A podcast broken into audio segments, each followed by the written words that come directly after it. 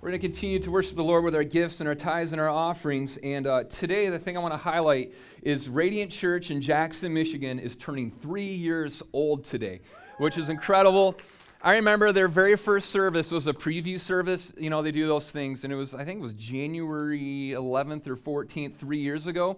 And that was the day we got 14 inches of snow. And so there was a, a couple of us that went out there, and we were the only people, not a part of the launch team, that showed up and it took us like four or five hours to get home. But from that first meeting to what we've seen now, um, man, I was just talking to Mike, the pastor there this week, and in these three years, uh, they are now running over 400 people a weekend. What God has done there is amazing. The stories of people who have received salvation, life, freedom, hope, marriages restored, physical healings. It's just absolutely incredible. And we were able to um, put money into them to help them start because it's actually pretty expensive to start a church. So thank you for your generosity and look at what God is doing with that. And we're excited. There are more Radiant churches going in with Marco Salazar in Bay City this year. So we're going to continue planning Radiant churches and being a part of that. So thank you for your generosity so we can continue to see Jesus made famous all over our area. So, Father, as we give back to you, we're so grateful. And God, we pray that uh, you would continue to pour out your blessing over Radiant Church Jackson. God, that you would fill the leadership team there with wisdom. God, that you would fill the people with your presence and that you would continue to lead them more fully into the fulfillment of the call and the vision that you have for them. Thank you that we are able to partner with them. And Jesus, we just pray that the city of Jackson would be completely and radically changed because you have come. In the name of Jesus, we pray. Amen. And a quick update too on us. Uh, hopefully this week we are getting our closing date on our new building. Uh, so hopefully next Sunday I'll stand up here and I'll be able to tell you all when our first service will be and uh, the week that we're going to need all of your help to get going on that. But God is moving. We got our chairs on Monday. I took Jared down and we got 350 chairs from Radiant Church uh, in Kalamazoo. So I'm incredibly grateful for their generosity. It's getting real. Our backs are sore. We are getting close. So more updates to come soon. If you have your Bibles with you today, would you turn to Luke chapter 1?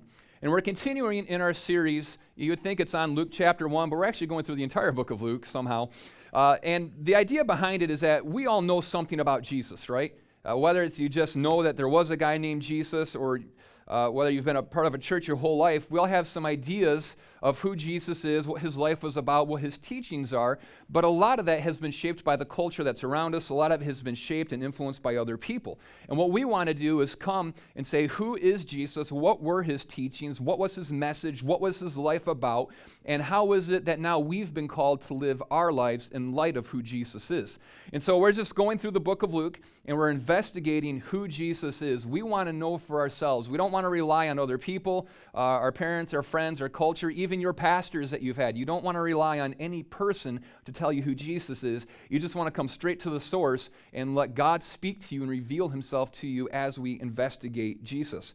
And today, we're going to be going through verses 46 through 55, which is actually a worship song that Mary sang. And it's kind of funny that I'm sitting here today and I'm teaching on a worship song because for most of my life, uh, and all, all through my early years um, growing up, going to church every single week, I did not like singing worship songs in church. Uh, maybe some of you can relate to how I felt about that. But for me, it was, uh, you know, growing up in a small Methodist church, it was never my style. Uh, it wasn't what I was into. It's not what I would listen to on the radio if I were at home. It was always too quiet. I like my music loud, and so it was too quiet for me to be able to engage in it. I didn't know the songs. You know, they're singing out of three different hymnals. Like turn to page 482 in the brown or the blue or the green hymnal. And so you sing a song once in your lifetime if you're lucky out of these books. So I never know what the songs are. Uh, there was never enough guitar as a guitar player. You know, that's what I wanted to hear. And since we didn't have a guitar player, there was never enough guitar in the mix for me. And then I always wonder, like, why are people raising their hands? There was these couple of people that would raise their hands while they were singing their songs. I'm like, do you have a question? Because this is a really inappropriate time to ask a question. I don't think they're actually going to answer you. Why do you have your hands up? So I never got worship. I never engaged in it. And the reason why I didn't engage in worship wasn't because it wasn't my style. It wasn't because it was too quiet or it was too loud or I didn't know the songs. It wasn't because people were raising their hands and that was distracting to me. It was because I didn't understand what worship is. That's what it all boils down to. And the word worship itself comes from this old English word, worth-ship, which means uh, an acknowledgement of worth. So, worship is an ascribing worth and value to God. That's what we do when we worship. It's you're just ascribing worth and you're giving value to something or to someone. And when we come here as a church, when we're worshiping, what we're doing is we're saying, God, you are the one who is of supreme worth and importance. You are the one that our hearts and our affection are poured out to. You are the most valuable thing that we have ever found. You are the most valuable thing in all of the universe. God, we are just so grateful to have found you or to have been found by you. And now we want to tell you how much we love you, how important you are to us. That's what we're doing when we're worshiping. But in everything that we do, we are worshiping. It's not just the singing the songs when we're at church. Every decision that you make, every thought that you have, it's really all an act of worship because you're ascribing value and worth to something with every decision you make. If you decide that you're going to go to Taco Bell, you are ascribing worth and value to intestinal distress it's like, you are worth it. I'm going to do this. Um, any decision that you make is because you're saying that there is value in this, so I'm making a decision to continue to increase the value of this thing in my life. And for most of us, if we're completely honest, most of what we worship is us. We make decisions because we see ourselves as being very valuable. We see ourselves as being of supreme worth and importance in the universe. And what would happen to me is I'd be sitting there in church, you know, in this Methodist church that I grew up into, and, and I'm sitting there kind of my arms crossed and I'm not engaging in worship because what I wanted to do was for them to worship me. I wanted them to meet all of my personal preferences for what this worship time should be. And if they would do that, then maybe I would bestow my blessing upon them by, you know, maybe kind of half raising a hand, like, did I wear deodorant today, raise? I'm not sure.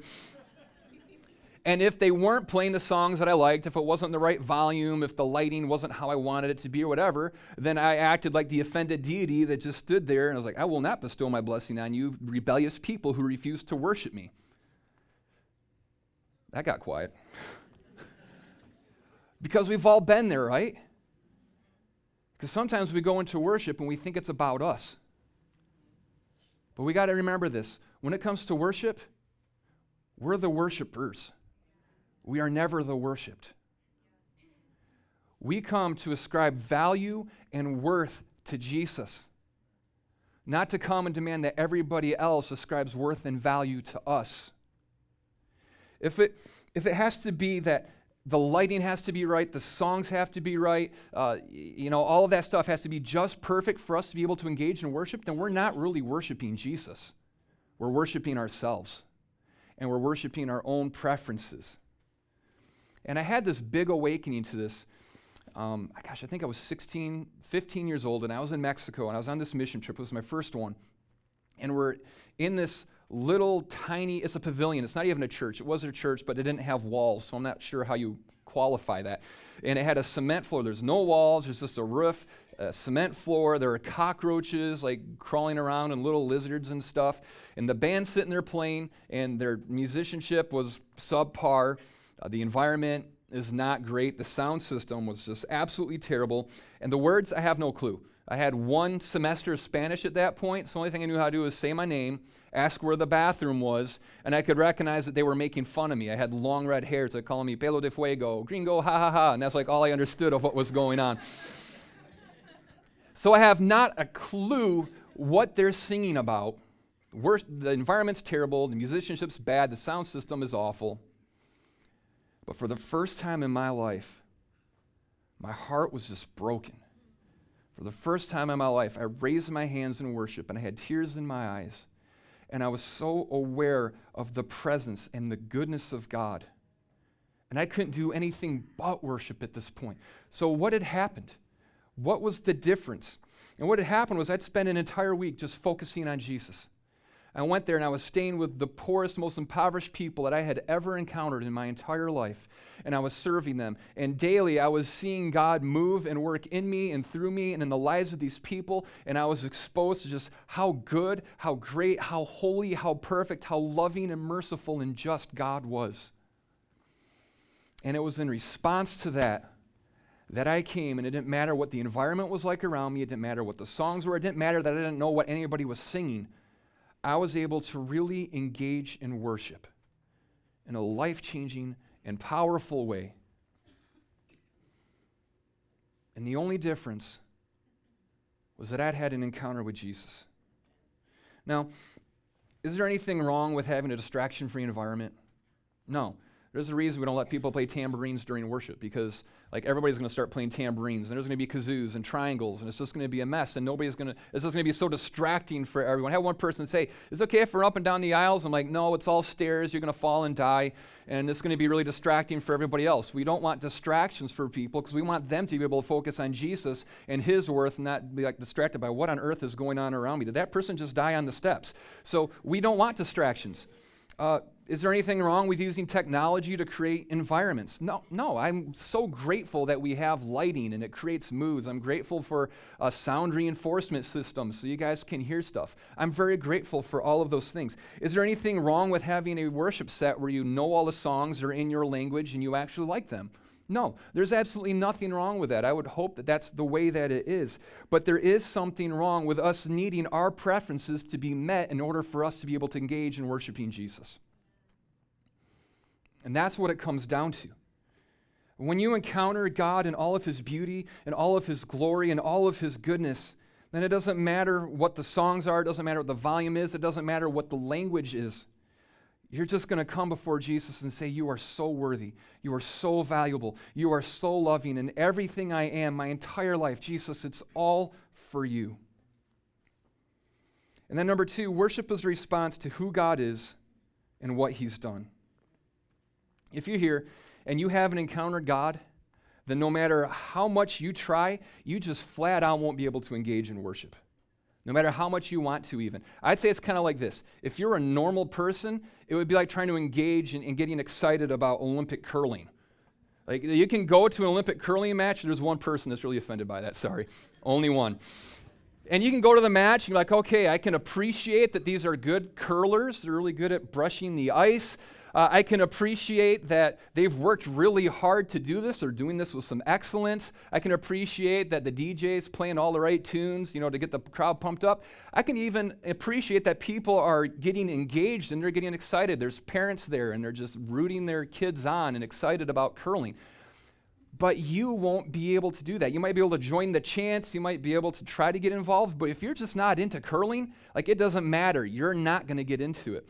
If you haven't experienced and encountered God's goodness in your life, then you can come to worship and you can appreciate, wow, they do a good job with the technology. The band's pretty good. You can tell that. I can look around and I can see other people are really engaging in worship. You might even say, hey, I'm going to you know, raise my hands a little bit. I'm going to sing along with the songs. I'm going to get down on my knee. I'll you know, poke myself or think about my beloved dog that's passed and you know, try to work up some tears.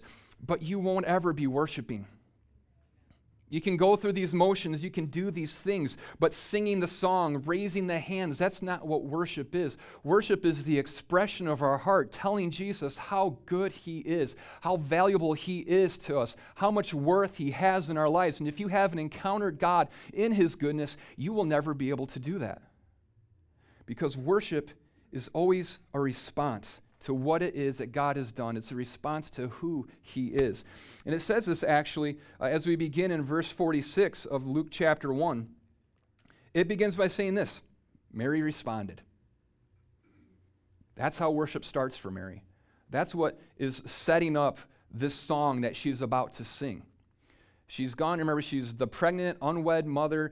Uh, she's going. She has God is growing inside of her womb. She, you know, this miraculous angelic visitation explaining what it is that God's going to do. She's blown away by it. She goes and tells her cousin Elizabeth. And Elizabeth says, You're blessed among all women, and all the world's going to be blessed through you, and all of these really incredible things about who God is and what it is that God is going to do through her. And then what happens is Mary responds to that.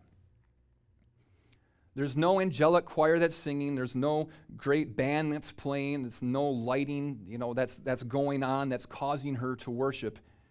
It's who God is and it's what he's done. And now worship is the response to that. Everything that Mary says after this is all a response to what God's doing in her life. It's all a response to who she has found God to be and what it is that God is going to do through Jesus. And she begins by saying this Oh, how my soul magnifies the Lord, how my spirit rejoices in God my Savior. So when she begins to worship, it starts out with this worship magnifies God. Mary's first response to who God is and what he's done is to magnify him.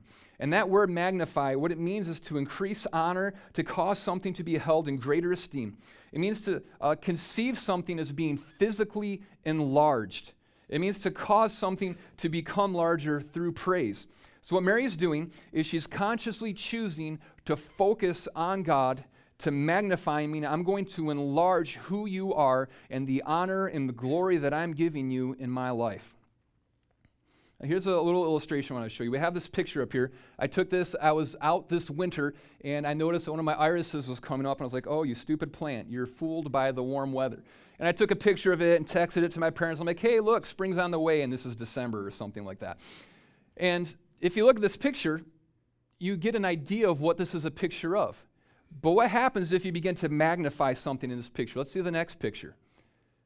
See, I've magnified an area of it, and now all I see is the dead leaves. I had this the same picture, but now I'm choosing to magnify, I'm choosing to focus in on something, and now I see something more clearly, but something is also excluded from the picture. Now I'll show the next picture. I could also choose that I want to, to choose to magnify on the plant itself. And now you're not, you know, seeing all of the death and the leaves and a reminder of what has happened or the season that we're in. You just see this hope of it's spring. There's a new plant that is springing up out of the ground. And what as I magnify in on this, there's something else that's excluded from the picture, right?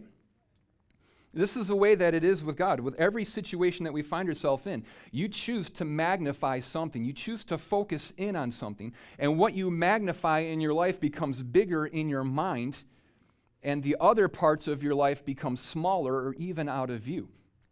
Mary's making this decision. The reality of her life is that she's an unwed, pregnant mother. She has a fiance who's going to dump her when he finds out. She lives in a culture where she could be severely punished for this. And uh, even if she's not physically punished, there's going to be incredible uh, verbal abuse and ostracization and other kinds of words that I really slaughter when I'm trying to say them. But what she does is instead of focusing on this, because this is way before MTV, MTV made it like cool and lucrative to be a, a teenage mother, is she says, I'm going to focus on who God is and what it is that God is doing in my life. And as she does that, the consequences of the reality of her life begin to shrink and they begin to diminish and God is magnified in her life. And when you do that, you, as you continue to increase God's presence and give Him more glory and more honor and focus in on Him, make Him bigger in your life, then what happens is you begin to be filled with peace, you begin to be filled with hope, and you begin to be filled with faith for who God is and what He's going to do. And the problems that you have, though they still exist, they become smaller and smaller to the point of where you don't even see them anymore. Doubt in your life begins to shrink and decrease. But if she had chosen to focus on the negative, the inconvenience of this, began to focus on where are the consequences of this going to be to me, then what she does is she magnifies those problems and excludes God from the picture. Then you begin to become filled with worry, with grief, with doubt, with anxiety, because you're not looking at who God is. Actually, what you're doing is you're painting for yourself a prophetic vision of the future minus the power and presence of God in your life. But in everything you do, you're going to magnify something. And when we come to worship, what we do is we choose to say, God, I'm going to magnify you. I'm going to make you bigger inside of my life. And the natural result of that is other things in our life begin to become much, much smaller. There are two very different outcomes that we can choose in life. And it's all based on what it is that you choose to magnify. You're going to choose to magnify God, and be filled with peace, be filled with joy, be filled with faith? Or are you going to choose to magnify the problems that you find yourself in and begin to minimize God and His plan for you and be filled with worry, with fear, and anxiety? What you choose to magnify chooses what's going to become big in your mind and what's going to be excluded from your mind. When we worship God, we do so by magnifying him. It says that one of the things, one of the ways that we magnify is through praise. When we come here and we worship and we declare God's goodness and his faithfulness, we make him bigger by doing that. So, worship is magnifying God. And then magnifying God causes us to rejoice in him. Mary says, I'm magnifying you. And then she says that my spirit rejoices in God, my Savior. And that word rejoice means extreme happiness, elation, to be extremely joyful. Now, what is it that makes you elated, that makes you extremely joyful? Uh, what is that? What makes you extremely happy in your life? It might not be being in church on a Sunday morning. If that's the case, I'm, I'm sorry. I'm doing the best I can. But there is something that you get excited about. There's something that fills you with joy. In our city, let me tell you what, if we ever beat Ohio State again, like it's going to be the happiest day in Ann Arbor. People are going to be fist bumping. They're going to be cheering. They're going to be going nuts. Like, we might start burning couches. Maybe Michigan State's onto something. Who knows? But, like, the town is going to be elated. It's going to be joyful. People are going to go crazy if we beat Ohio State again. It might be that you don't care at all about football, but if uh, you know, a Publishers Clearinghouse showed up at your doorstep with a $10 million check, you'd be screaming and you'd be dancing around, you'd be high fiving everybody. You would be elated, you would be extremely joyful, you would be rejoicing. We all rejoice about something. But here's the problem even if we beat Ohio State, they're going to beat us again. And then we're going to be sad, sad puppies again. Even if you get that $10 million, you're still going to get old and sick and die. Happy Sunday, everybody. Let's all bow our heads. We're done. because beating Ohio State and getting a whole bunch of money doesn't change the real problem that we have in life. The real problem that every single one of us faces, whether you're rich or poor, whether your team's good or bad, whether you have privileged status, whether you're an oppressed person, it doesn't matter what it is, the one thing that we all have in common is that we're a people who are going to die, and we're going to die deserving hell. That's the reality for every single one of us. It doesn't matter if your family's awesome, your kids are great, your career is great, you have money, wealth, power, status. None of those things are the real problem that we face.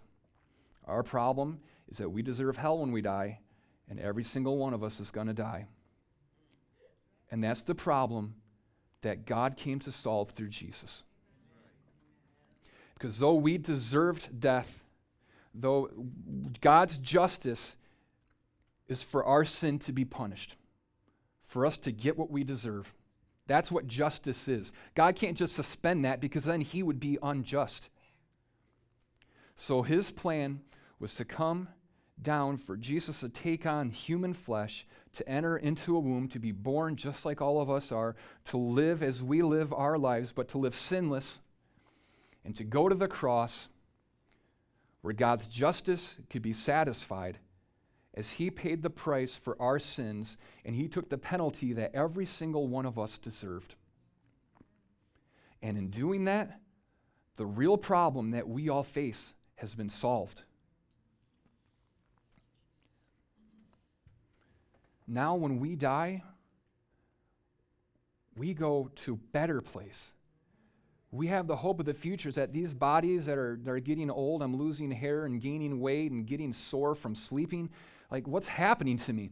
But someday, I'm going to have a perfect heavenly body that will never get sick again, I will have no temptation to sin. There will be no sorrow. There will be no pain. There will be no death. There will be no messy human interactions with each other. There will be no oppression. It's going to be perfect. This is what Jesus has restored for us. And so now it doesn't matter. Hey, is your family messed up?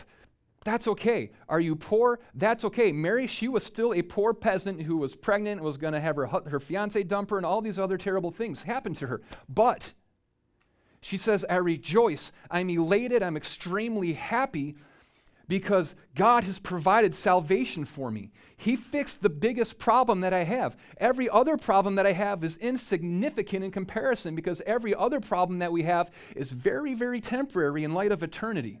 And this is when we read through the New Testament. Uh, Paul's writing to people, and he says, Hey, are you a slave? Like, that stinks. In heaven, there is no slavery. That's going to be put away someday, but even now, the kingdom of God has come to you. The real problem that you face has been solved. Are you poor and oppressed? Good news, the kingdom of God has still come to you. Are you rich and all of these other things? He says, My kingdom has still come to you, but you need to start getting in line with the call of the kingdom on your life now. Our status and our position, the problems that we face in life, those aren't the greatest problems that we have. They're the problems we're most distracted by.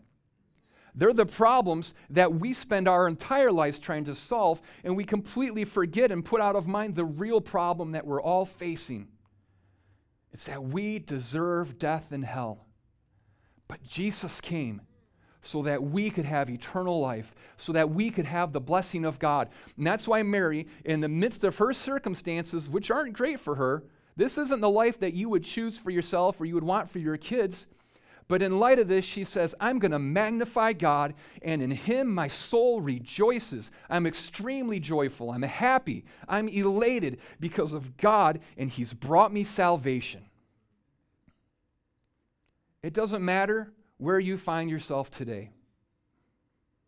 Because when you magnify God, you begin to rejoice because He has provided salvation for you. That's why so many of the songs that we sing, it's about salvation. It's about that Jesus did go to the cross for us. It's that he's brought us new life. It's about the hope and the future that we have. This is what Mary's focuses on. And it's what we put our focus on. We can rejoice. Had a bad day, have terrible things happen to you, got a bad diagnosis from the doctor, uh, did your marriage fall apart, whatever it might be. That stinks. That's not what God wants for you. That's not a part of the kingdom of God that is to come. But even still, we can rejoice because your biggest problem was solved.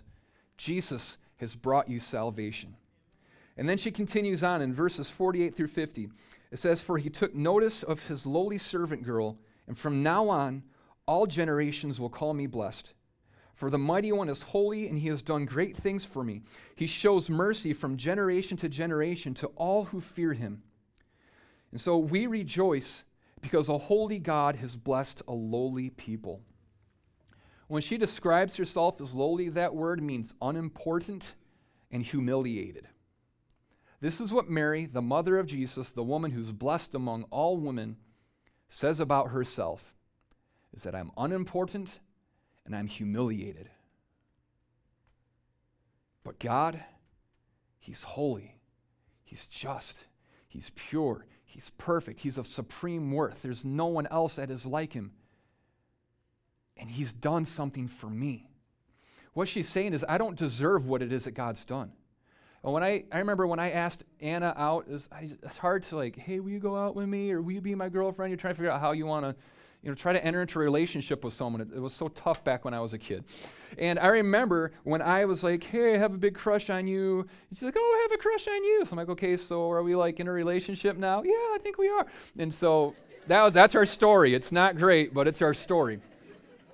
But I remember it was after our first date and dropped her off. Like I walked her to the door and then I walked back to my car and I'm like dancing. I'm like so happy. I'm like, I can't believe it. Like Anna, she's incredible. She's beautiful. She's the nicest person I've ever met. She's so encouraging. She could encourage the worst person in the world. And like she she wants to be in a relationship with me.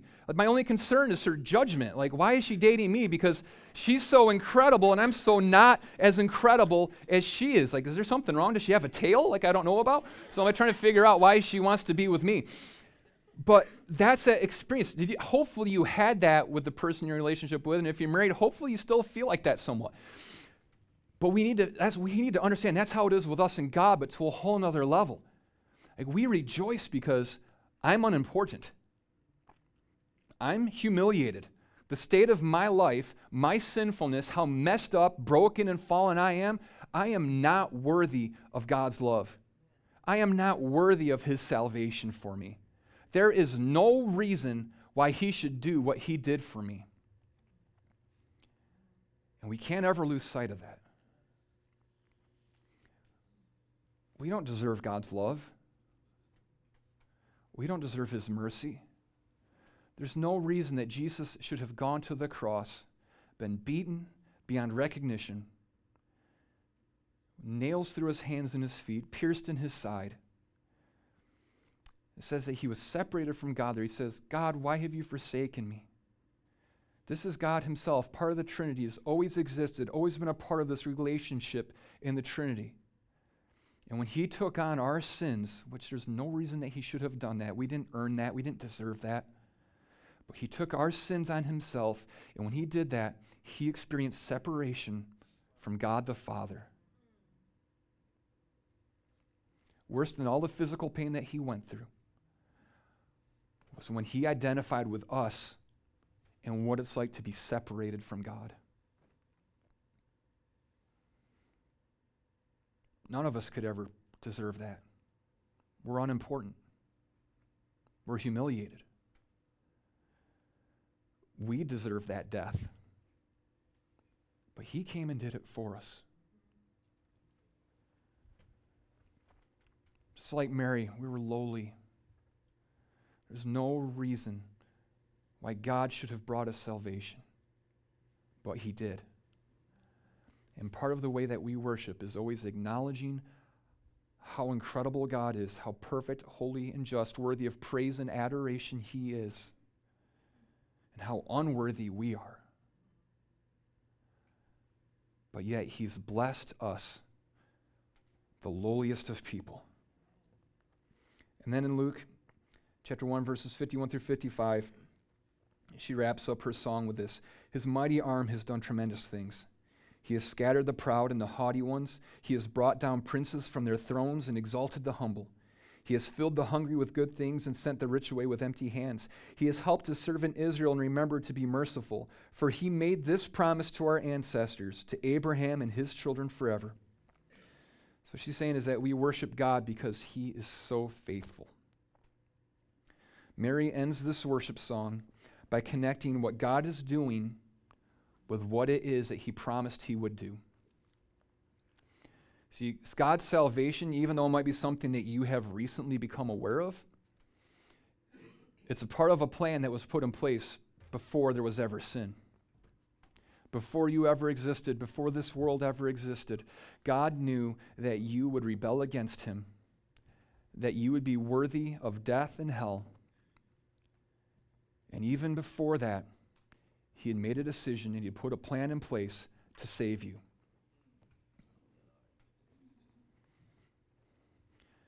And we see the story unfold when we see the fall of man in Genesis.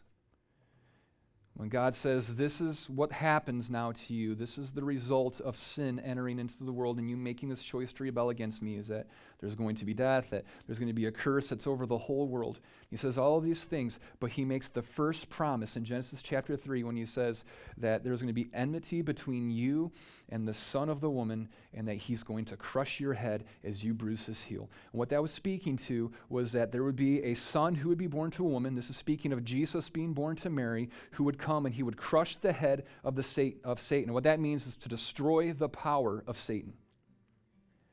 And then we see through Isaiah, when Isaiah prophesies that God's going to send the Savior that's going to be born of a virgin. Then we see Jesus be born. We see him go to the cross, just as God had spoken of. And we see all of these things happening.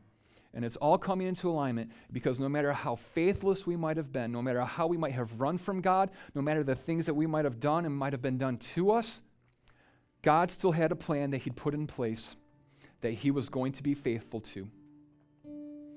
That's what I was talking about that you know, he's brought down those who are high and sent the rich away hungry. It's not saying that Jesus hates people that have power and wealth.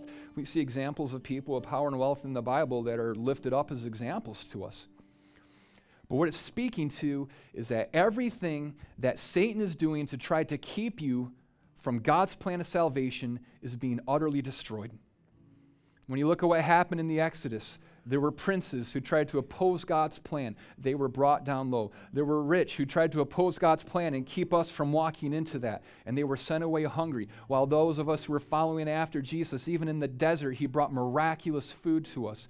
Every system, every power structure, everything that Satan is doing to try to keep you from receiving from God this plan of salvation for you, it says that God is utterly destroying because he's so faithful that what started out as a promise to Adam and Eve, we then see come to Abraham, where God says, I'm going to make you a family that's going to bless all the nations of this earth. This one family becomes the nation Israel, that becomes a kingdom of priests that are supposed to declare God's goodness to all of the world. And we see Jesus come and enter into the human condition as the Savior, the one who comes from Eve through Abraham, through Israel, to bless all of the nations. And now all of us have been brought into this family that God has been preparing for Himself from before the world was ever created.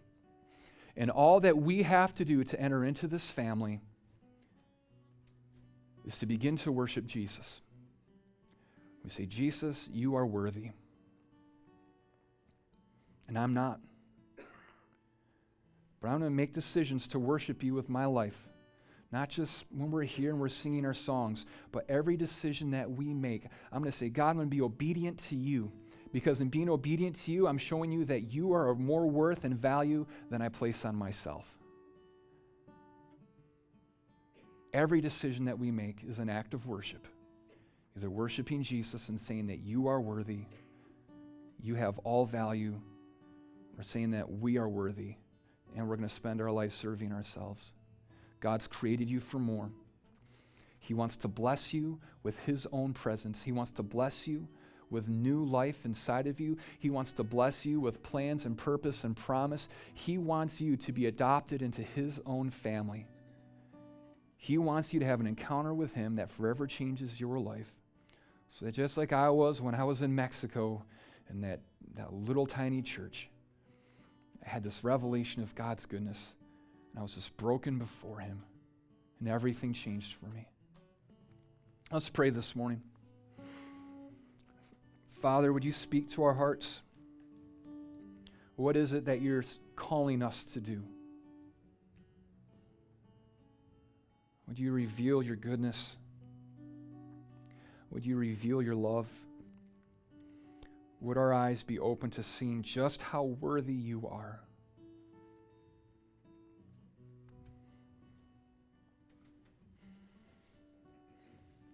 This is a question I think to ask is who are you worshiping?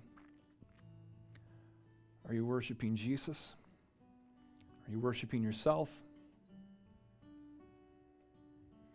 Have you encountered God? Because if you haven't, you'll never be able to worship Him. And how will you respond to God?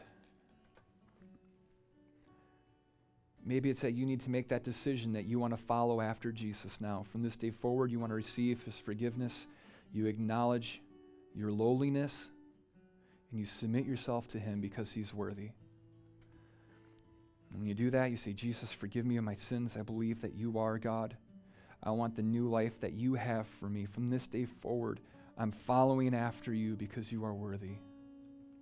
Or maybe it's that you made that decision once, but you're far from Him now, and you've really been living a life for yourself. And then it's that time to come back and, and to repent and say, Jesus, I'm sorry, but I'm coming back to you. I'm recommitting my life to living as a disciple and following after you and everything you've called me to. Maybe there's some, something in your life that God's speaking to you about, and He's showing you that there's some area of your life where you aren't trusting Him. Maybe you're magnifying a situation in your life instead of magnifying Him. And He's calling you to put your eyes on Him. Maybe it's that he's speaking to you that you haven't really been viewing him as being of supreme worth, supreme value. And this morning, he's calling you to see him as he truly is and to worship him. God, would you speak to every heart? Would you bring life? Would you bring peace? Would you bring joy? God, would you be exalted? Would you be magnified? In our lives. God, would Radiant Church be known as a church filled with people who are worshipers and who live their entire life as an act of worship, submitted to you. In the name of Jesus, we pray. Amen.